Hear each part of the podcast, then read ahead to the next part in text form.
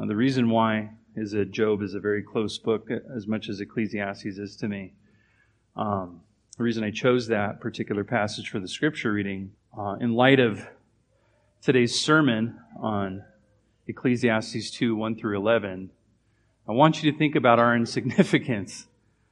Um, think about the insignificance of the creature, right? As we close uh, this particular section of Ecclesiastes, we want to think about our limitations. We want to think about how we are powerless to prescribe meaning or enjoy anything apart from God granting that to us.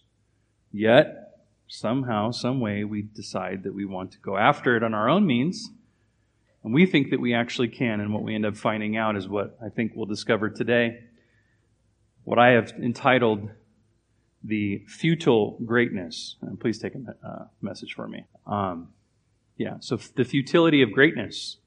Why would I say futile greatness? Well, we'll see. Solomon's life was filled with incredible greatness, the things that he had accomplished and the things that he had went after, and what he was capable of doing was was pretty impressive. But in the end, what did he note it to be? Futile under the sun. Remember, as we go through the course of this book, we're dealing with two groups of people that live under the sun and where vanity reigns.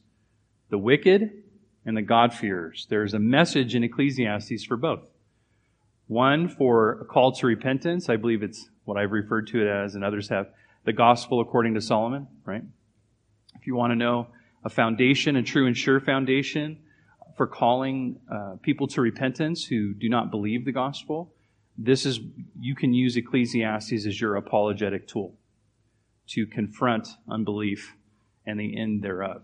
And on the other side of it, for the for the righteous, for those who are in Christ, for those God-fearers, it's a tool of sanctification for us, isn't it? Over the course of the last few weeks, I mean, I, I've been really pressed myself personally as I've been examining these texts and going through them and thinking about them and listening to them, of really how far astray I can, in my mind, quickly go. And I'm sure you guys have all kind of experienced the same thing. So hopefully uh, for those who claim Christ as their Lord and Savior today, this is a blessing to you. Let me say this, for those who do not, listen very carefully to what Solomon has to say about life under the sun. And hopefully you guys are uh, taking the time to do a single sitting, listening, or, or reading of Ecclesiastes to really capture the, the full expression of the theme and the continuity of the argument I believe he's making. My encouragement to you would be to do that for the benefit of going and working through this more closely as we go through the sermons together. Um, so why why read from Job?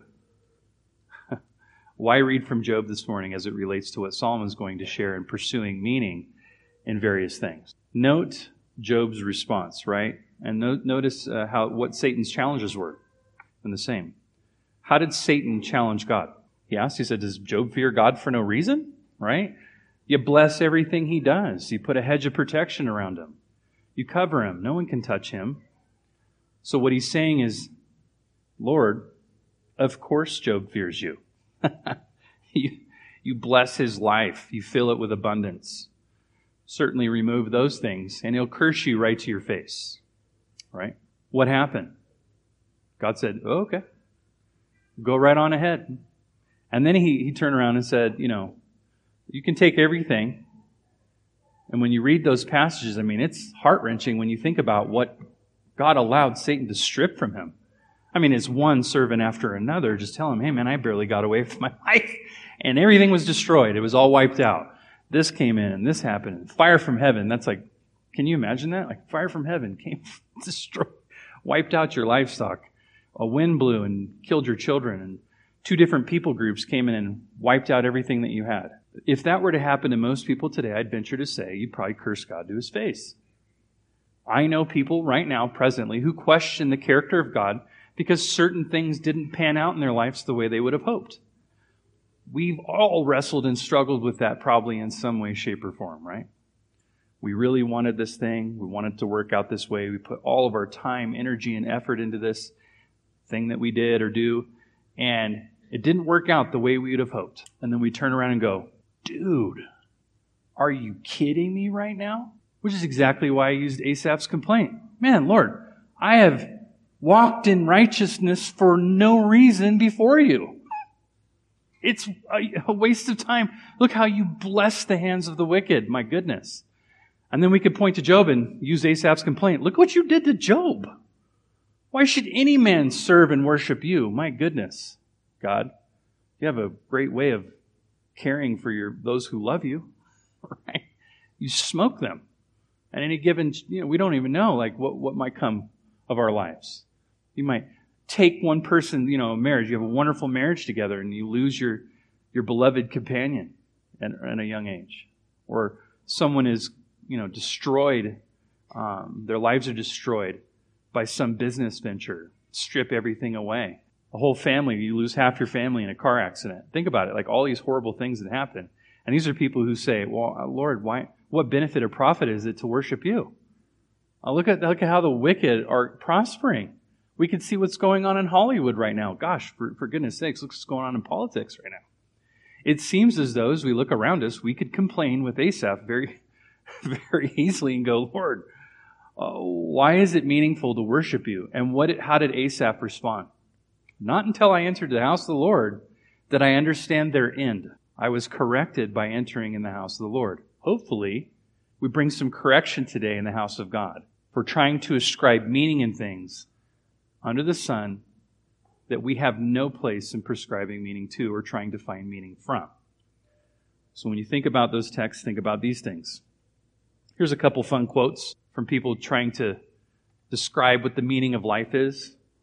Charles Schulz has to say, "My life has no purpose, no direction, no aim, no meaning, and yet I'm happy. I can't figure it out. What am I doing right?" It's hilarious. Henry Miller says, "Life has to be given meaning because of the obvious fact that it has no meaning. Life has to be given meaning because of the obvious fact that it has no meaning." Interesting thoughts there, Mister Miller. You guys may be familiar with this character, Friedrich Nietzsche. He said in his thoughts on the prejudices of morality, "Doubt as sin. Christianity has done its utmost to close the circle and declared even doubt to be sin. One is supposed to be cast into belief without reason, by a miracle, or from then on to swim in it. It is as in the brightest and least ambiguous of elements. Even a glance towards land, even a thought that one perhaps exists for something else as a, as well as swimming, even the slightest impulse of our amphibious nature is sin." And notice that all this means that the foundation of belief and all reflection on its origin is likewise excluded as sinful. What is wanted are blindness and intoxication and an eternal song over the waves in which reason has drowned. Thank you, Mister Nietzsche. Fantastic thoughts there.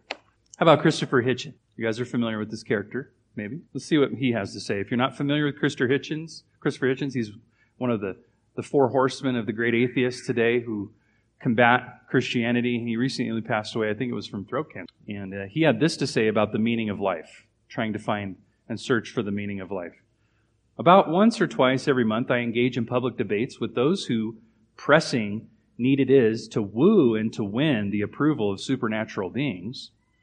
Very often, when I give my view that there is no supernatural dimension, and certainly not one that is, that is only or especially available to the faithful, and that the natural world is wonderful enough, and even miraculous enough if you insist, I attract pitying looks and anxious questions. How, in that case, I am asked, do I find meaning and purpose in life? How does a mere and gross materialist, with no exception of a life to come, decide what, if anything, is worth caring about?" Well, let's find out what Hitchens has to say. "Depending on my mood, I sometimes, but not always, refrain from pointing out what a breathtakingly insulting and patronizing question this is. It's on par with the equally subtle inquiry, since you do not believe in our God, what stops you from stealing and lying and raping and killing to your heart's content? Just as the answer to the latter question is self-respect and a desire for the respect of others, while in the meantime it is precisely those who think they have divine permission who are truly capable of any atrocity. So the answer to the first question falls in two parts. A life that partakes even a little of friendship, love, irony, humor, parenthood, literature, and music, and the chance to take part in battles for liberation of others cannot be called meaningless, except if the person living it is also an existentialist and elects to call it so. It could be that all existence is a pointless joke. It could be that all existence is a pointless joke, but it is not, in fact, possible to live one's everyday life as if this were so. Whereas, if one sought to define meaninglessness and futility, the idea that human life should be ex- expended in the guilty, fearful, self-obsessed propitiation of supernatural non-entities, but they're there, enough. Thank you, Mister Hitchens, for nothing, because it all could be meaningless. But do note something interesting about each one of these characters. What are they saying? There is some meaning in what Christopher Hitchens is saying. You know what's really interesting? Every single one of them ascribed meaning to something. And they expect you to take what they had to say as meaningful. Yet it was all meaningless. It's very interesting how that works. Very interesting how that works. So what about Solomon? How did Solomon attempt to find meaning? Turn to chapter two in Ecclesiastes, and let's work through verses one through eleven. Let's see if we can find out. Okay, he said in his heart in verse one, think about it. Imagine him saying this, you know, to himself. He says, "Come now, and I will test you with pleasure. Enjoy yourself." He's like, yeah, enjoy yourself. But behold, this also is vanity. He's literally having an inter a personal conversation within himself, in his heart. Let's go after it. Let's enjoy ourselves for a moment, huh? Shall we? Consider all the things that we try to find enjoyment and meaning in, right? But it never really cuts it. That's what I think Solomon's getting at. You know, we we we have this one thing, and I know we've all said this, right? Just think about these things he said. It usually starts this way. But if I only had this, then maybe I would be happy. If this were to happen or occur, then maybe I can find more meaningful. If I only had this job instead of this one, I, it would be more meaningful. Think about all the things that we attach that meaningful word to. What I'm doing right now is not really that meaningful. I feel useless. I feel like I could be, you know, I could experience more things, enjoy more things. But it never really works out or pans out. It doesn't really cut it, right? We even often perceive it in others. We believe and think that they're experiencing it, but they really aren't, right?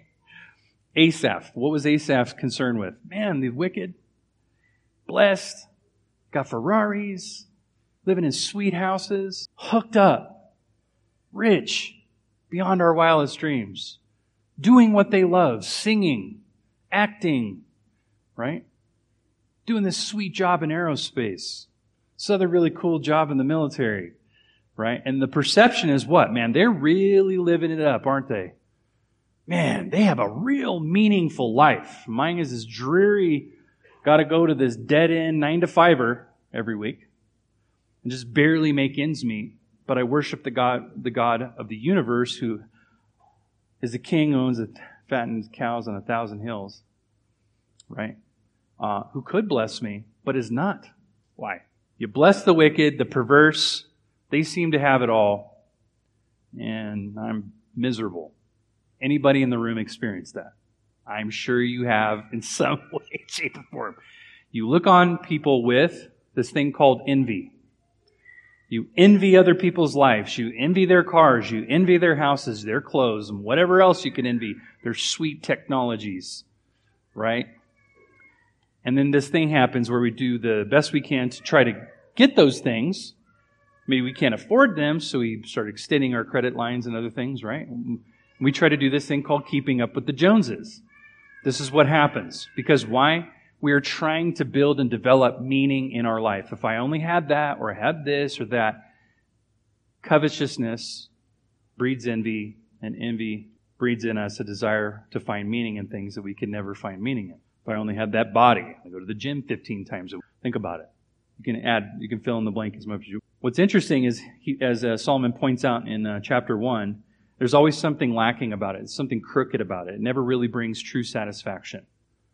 I pursue it, I pursue it, I pursue it, and, I, and then I get, in some cases you might have experienced where you actually get it. You know, you get the thing that you really were working hard for, and you pushed really hard to get it. And then here you are, you finally have it, and you're like, dude, nobody's staring in my sweet ride. Nobody likes my sweet kicks, right? Hey, check it out. Look at my sweet kicks, my clothes, right? My prominence in this job. Nobody's given me the, the recognition that I would have really hoped for. I worked so hard for all that, and then I finally have it, and then it's really, in the end, meaningless. You're like, dang, I really pushed really hard for that meaninglessness, really hard. And within that, what's interesting, uh, in in the pursuit of all these things, we have a limited type lifespan, don't we? So they're really, we we have all these things that we would like to accomplish. We want to pursue these things and try to find meaning in them. And then in the, in the, in the end of all, we can't possibly do everything that we would like to do. Some people live with, remember, regret from last week. They live with the regret that they never were able to accomplish the thing that they would have hoped to do in their life. Or they live with regret that they so pursued the things that they desired to put meaning in that they neglected the more important thing, like their family. They built their whole life around this job, this career, this ministry, this thing.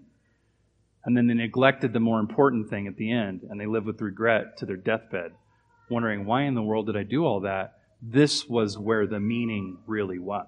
I think that's what Solomon's trying to get after here. So what did he, what did he pursue it in? Look at verse two. He said, uh, I, I said of laughter, it is mad, and of pleasure, what use is it? Wait a minute. The use in developing meaning, of course, like people would say, laughter is great. It's a great thing. Some who um, don't hold to God's sovereignty would say, if you laugh, you live longer, right? People who laugh are healthier and they live longer. Not true. You could laugh all day long and die tomorrow from a heart attack, from laughing. Um, you could, you could, um, try to pursue pleasure to its ends and finding meaning, and you really won't find it. There's really no use in pleasure, but it is pleasurable. It is pleasurable, but it's it's not useful for finding meaning. We try to cheer ourselves up by laughing and pursuing all sorts of pleasures, but at the end of it, it produces nothing but lasting uselessness, is what Solomon's really getting at. So, you know, we go to, you know, comedy. We watch comedy, or we go to a live show. You know, maybe I'll cheer myself up and find this meaning in this laughter. Think about... um. the kind of uh, the kind of comedians people are entertained with. They're some of the most miserable people on the planet, aren't they? Think of guys like, I just looked up famous comedians, just did a Google search, and I'm like, let's find some super miserable people. Of this group of people, are there really anybody in this group of people that aren't miserable and don't complain a ton? And really, that's what comes out in joking. We all laugh together because we're experiencing a very similar thing. We understand what they're going through or what they're talking about. Think of these kind of people, and immediately what comes to your mind? For anyone out there who knows George Carlin, what was George Carlin known for? Oh, boy. This character did a lot of complaining, but, but what's interesting about comedians is that he did a lot of political stuff and pointed out inconsistencies and stuff, but George, George Carlin was an, an ardent atheist, had a lot to say about God, about Christians, and how stupid they are. And this guy did nothing but nonstop complain. I, I have... to my shame, laughed at George Carlin jokes. But what's interesting is, why would people pay a man like George Carlin to make them laugh? Is because they want to be in a group of people who kind of all agree together, yeah, that's true. They want to reaffirm their beliefs. And as they say, misery loves company, doesn't it? So where do they find the meaning? By surrounding themselves with a bunch of people laughing at stuff that they all agree with. Think about that. Here's another one. Dave Chappelle. We laugh just at his name. That dude's hilarious, right? I can think of a number of horrible things that Dave Chappelle says that are really funny. He points out inconsistencies in cultures, like racism. He work, does a lot of stuff on race. Um, he came from Saturday Night Live, right? A group of Saturday Night. Think about that guy. One of the most world-famous comedians of all time, by the way. Brilliant man. But in terms of what he jokes about, think about the kind, why would people set Dave Chappelle up for their own entertainment? What are they laughing at? Why is it so funny? Here's another one. Robin Williams. Robin Williams was an incredible entertainer, right? Lots of movies. Fantastic comedian, right? Anybody know what happened to Robin Williams at the end of his life? He killed himself because he was so miserable. Rodney Dangerfield, for those older ones out there who remember him. No respect, right? Got no respect. Nobody respects me. yeah, yeah, no respect. Gosh, right? Guy was hilarious, but one of the most miserable people on the planet. Look up his life. Do, do a bio, biographical research of, of uh, his upbringing and his life. Interesting. Sam Kinison. Anybody remember him? Oh, boy. Uh, that guy killed himself as a heart attack, and it doesn't surprise me the way that his his his certain uh, acts that he did. This guy was, uh, again, probably one of the most miserable people on the planet. The guy screamed, right? I won't do it right now to spare you, but anybody look up the Sam Kinison scream, and you'll know exactly what I'm talking about. Uh, you can be spared and not listen to it, but why did I bring up Sam Kinison? He was also an incredibly miserable person that what? People paid to set them up to be entertained, to find meaning in a certain sort of joking, right? A platform for joking. But he was addressing certain characteristics of the culture and the time. And George Burns, for those even older. If you guys remember, George Burns uh, in, in a movie played God, right? George Burns was an atheist and died facing God. Think about, um, anybody watch Saturday Night Live for a period of time? Like, especially the older ones, right? What's really interesting, notice this. Next time you think about comedians and you think about shows, night shows like Saturday Night Live, these people are almost prophets of their age. In a way, in such a way, they're so shrewd and they're so sharp that they have a pulse on the spirit of the age. It's almost like they're in, embodied by the spirit of the age. And they have a way of pointing out things in society. They have a way of pointing out things about ourselves, about others, about cultures, politics, you name it. And these people have an amazing way of exploiting those things, and everyone laughs in an audience. And it's also a situation, think about this in terms of laughter, where, you know, we're, again, we're paying to be there, where we get to escape for a brief moment, and these people get to say things that they would never, ever say, usually, in any other platform. And everyone laughs about it. The things that they talk about are disgusting, vile. The kind of language that they use is really disrespectful. Yet people laugh, and they often laugh because they're super uncomfortable with the person saying. And they know it. And they even pick people in the audience, and they start exploiting them. And everybody thinks it's hilarious, and they go home. And what happens to the end of that?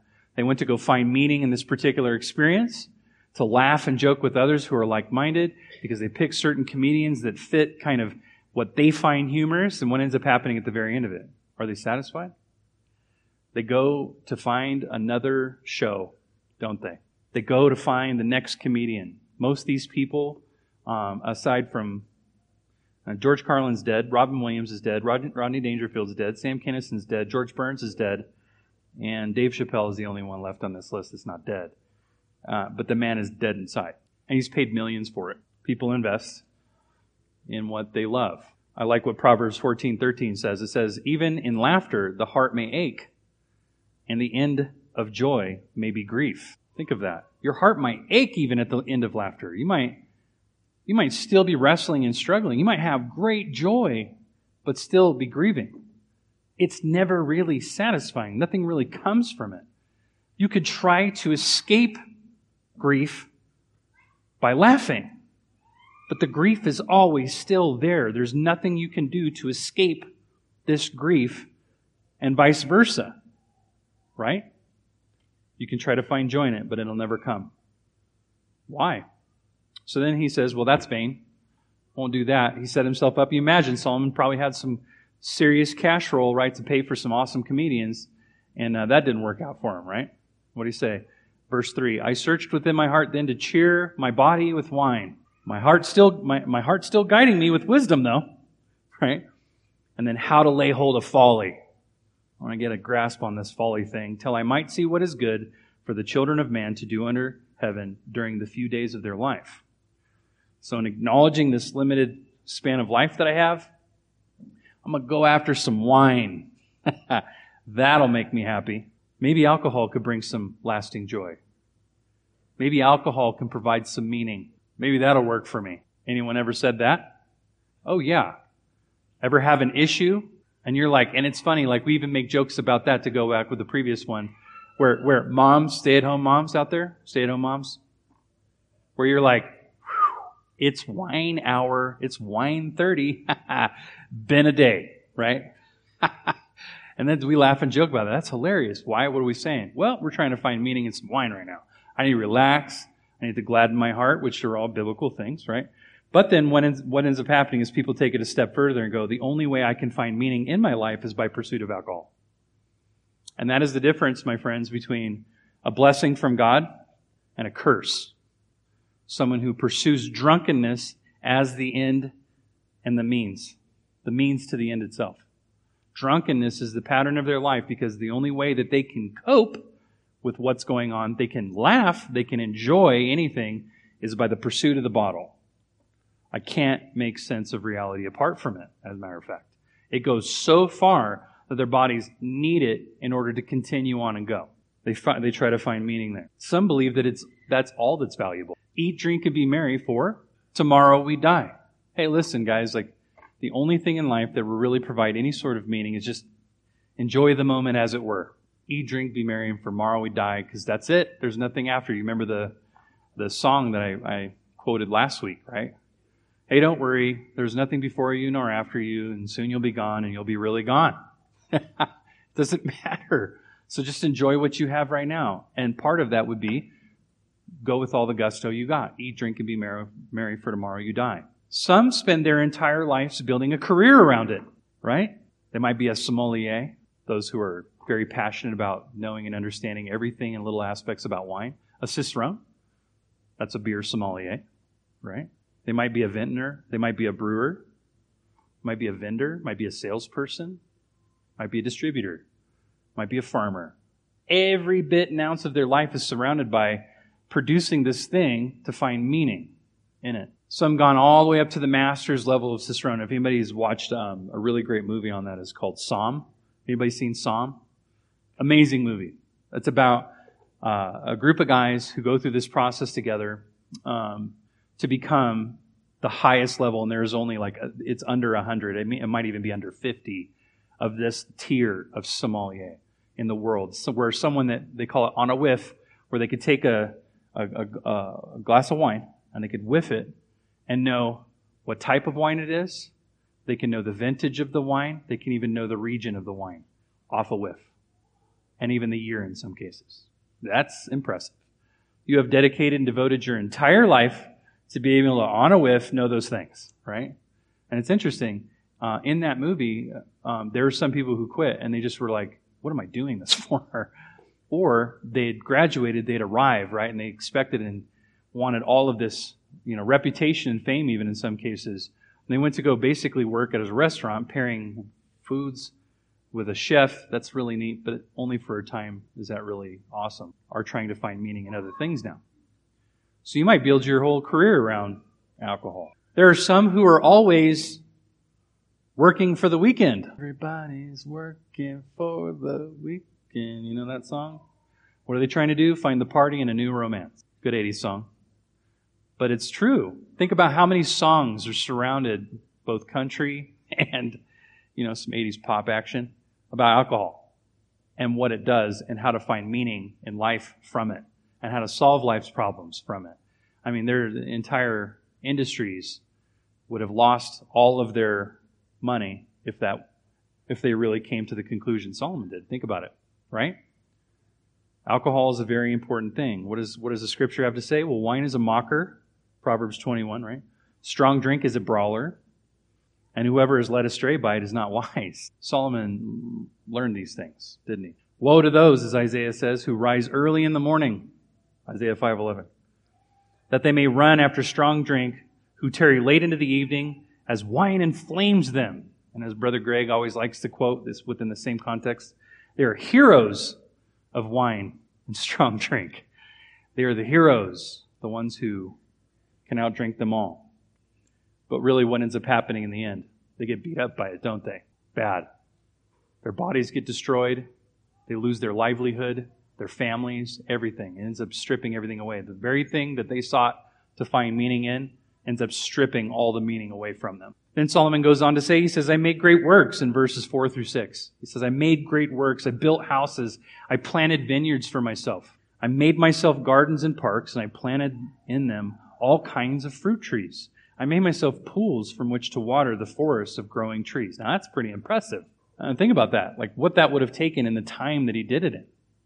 Right? So what was it, around seven hundred B C? What kind of energy labor force that would have taken. But what's interesting is think about all that we labor to, to produce eventually breaks down. Where's all of Solomon's stuff now? Like, think about the temple that he made, the first temple. What, what happened to that? It was destroyed. Completely wiped out. Where are all of his pools, his sweet forests, his fruit trees? Where his, where is his lavish wealth? Where is it? He worked his whole life to amass. Where is his world renown now? What can we physically see of it? Nothing but ruins for the most part. Nothing but ruins. So I built, personally, I built and remodeled homes for a long time. I did that starting when I was really young. There, it's interesting to think that there are probably some homes that don't even exist anymore that I worked on. Has anybody built a home? Built a home? Built a home? How long does a home last? I've had to replace my roof. My home was built in like two thousand seven. I've already had to replace my roof. My dishwasher just broke. Things are breaking down. A drawer fell apart as we tried to open it the other day. It's supposed to be a nice house, right? Think about that. Things just fall apart, don't they? You buy these sweet things, and they fall apart. Houses. Remodeling. As a project manager, have you ever done remodeling for someone? Ever done remodeling for someone? You've had a lot of remodeling done. But have you done it for someone? No? Guess what? No one's ever satisfied. Ever. Ever. You go in there, I'll never forget as a project manager, they got these big dreams, these big ideas. You walk in, you know, the salesperson sold them those dreams and those big ideas, and then I got to be the guy who grounds them back into reality again. Come walking in, and they're like, what are you doing? I'm taking measurements, marking the walls and stuff. And I'm like, uh-oh, change order. Going to have to put an electrical outlet there for that sweet new appliance you bought. They didn't put that in there. Oh, there's an extra five hundred dollars, fifteen hundred dollars, because we got to go through a stud now. Oh, gosh, three thousand dollars, right? And you're just like, pa-ching, pa-ching, pa-ching, pa-ching, right? They hated me. They hated me. I'm not kidding you. I had a lady one time. We were trying to get a final check from her.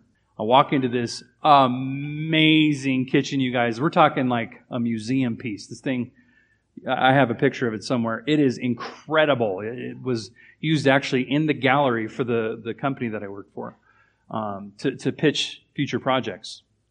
I'm not kidding you. This this lady was a horrible, horrible person to work with, never satisfied. We're at the very end, and I personally brought my own tools, my own touch-up kits, and brought it in there and said, all right, man, let's go for it. I'm going to write the punch list out. I'm going to get this knocked out for you, and then you got to pay.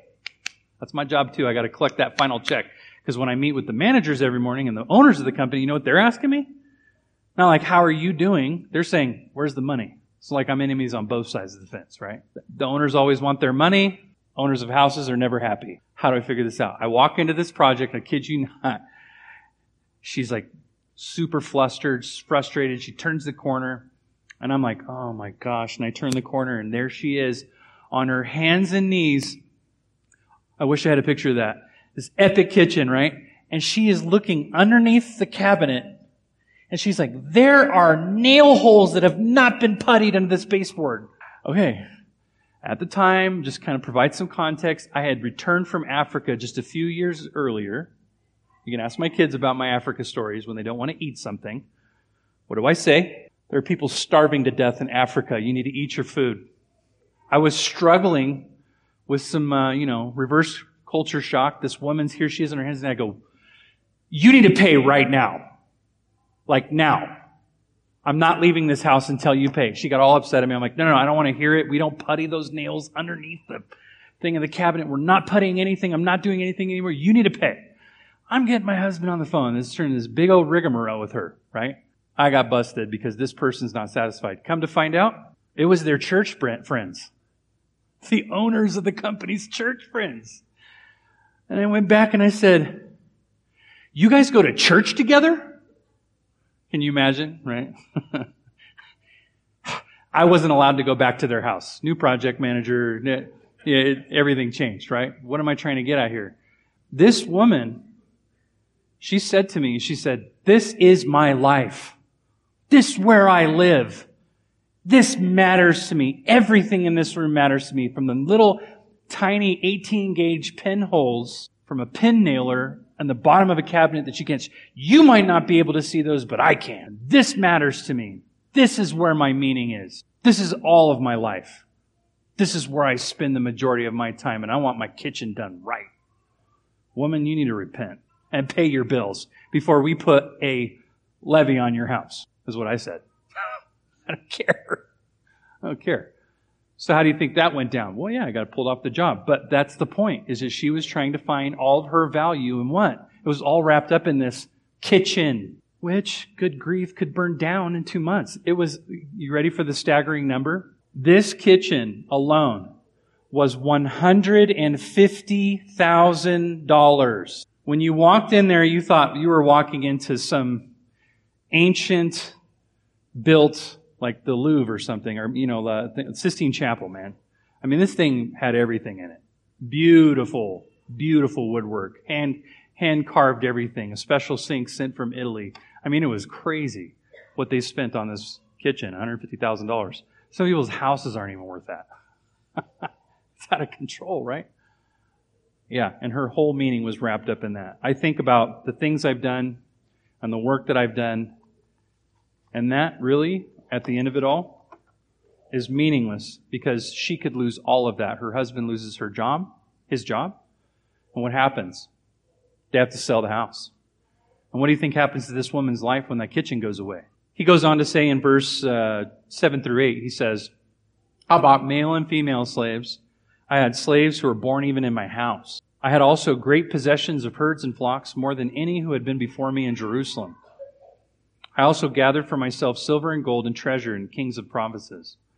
I got singers, both men and women, and many concubines, the delights of the sons of men. So now where are we at? Man, this dude had an incredibly vast labor force, basically to accomplish anything that he wanted to set his mind to. We're going to do this thing. We're going to build some sweet pools, water that forest, plant vineyards. We're going to build that. We're going to build the temple. We're going to build these things. I'm going to expand it. I got all the money I ever need. We're going after it. And the, the labor force was growing in his own household. Slaves, they were being born in his house.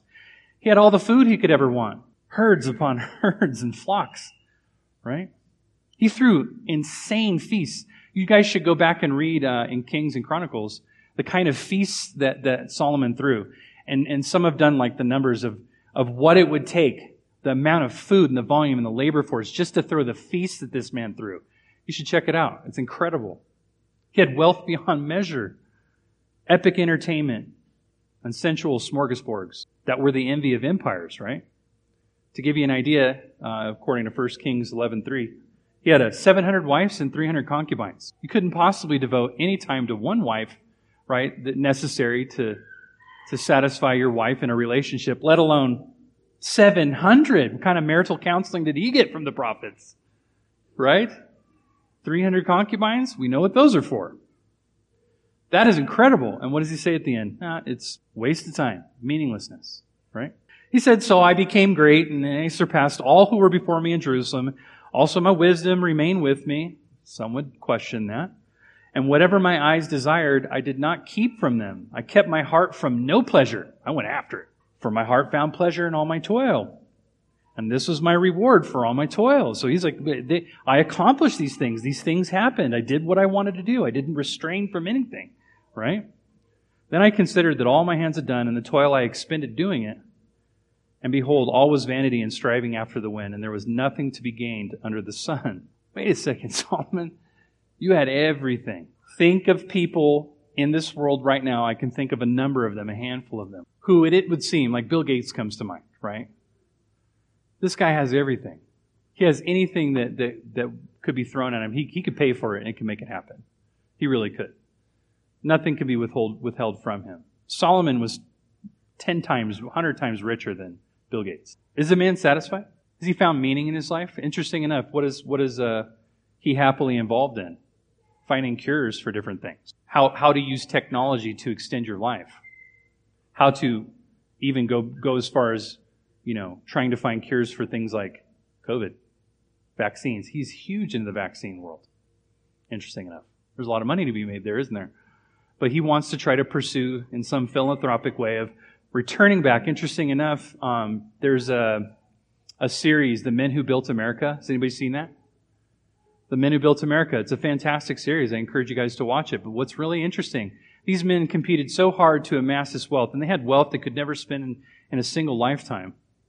What did they end up doing? Guys like Carnegie uh, and others. He just, Carnegie comes to mind, first of all. What did they end up doing? They were competing with each other for what? Being philanthropic. Who could give away the most money the fastest? Who could build the great halls? Right? The Carnegie Music Hall comes to mind.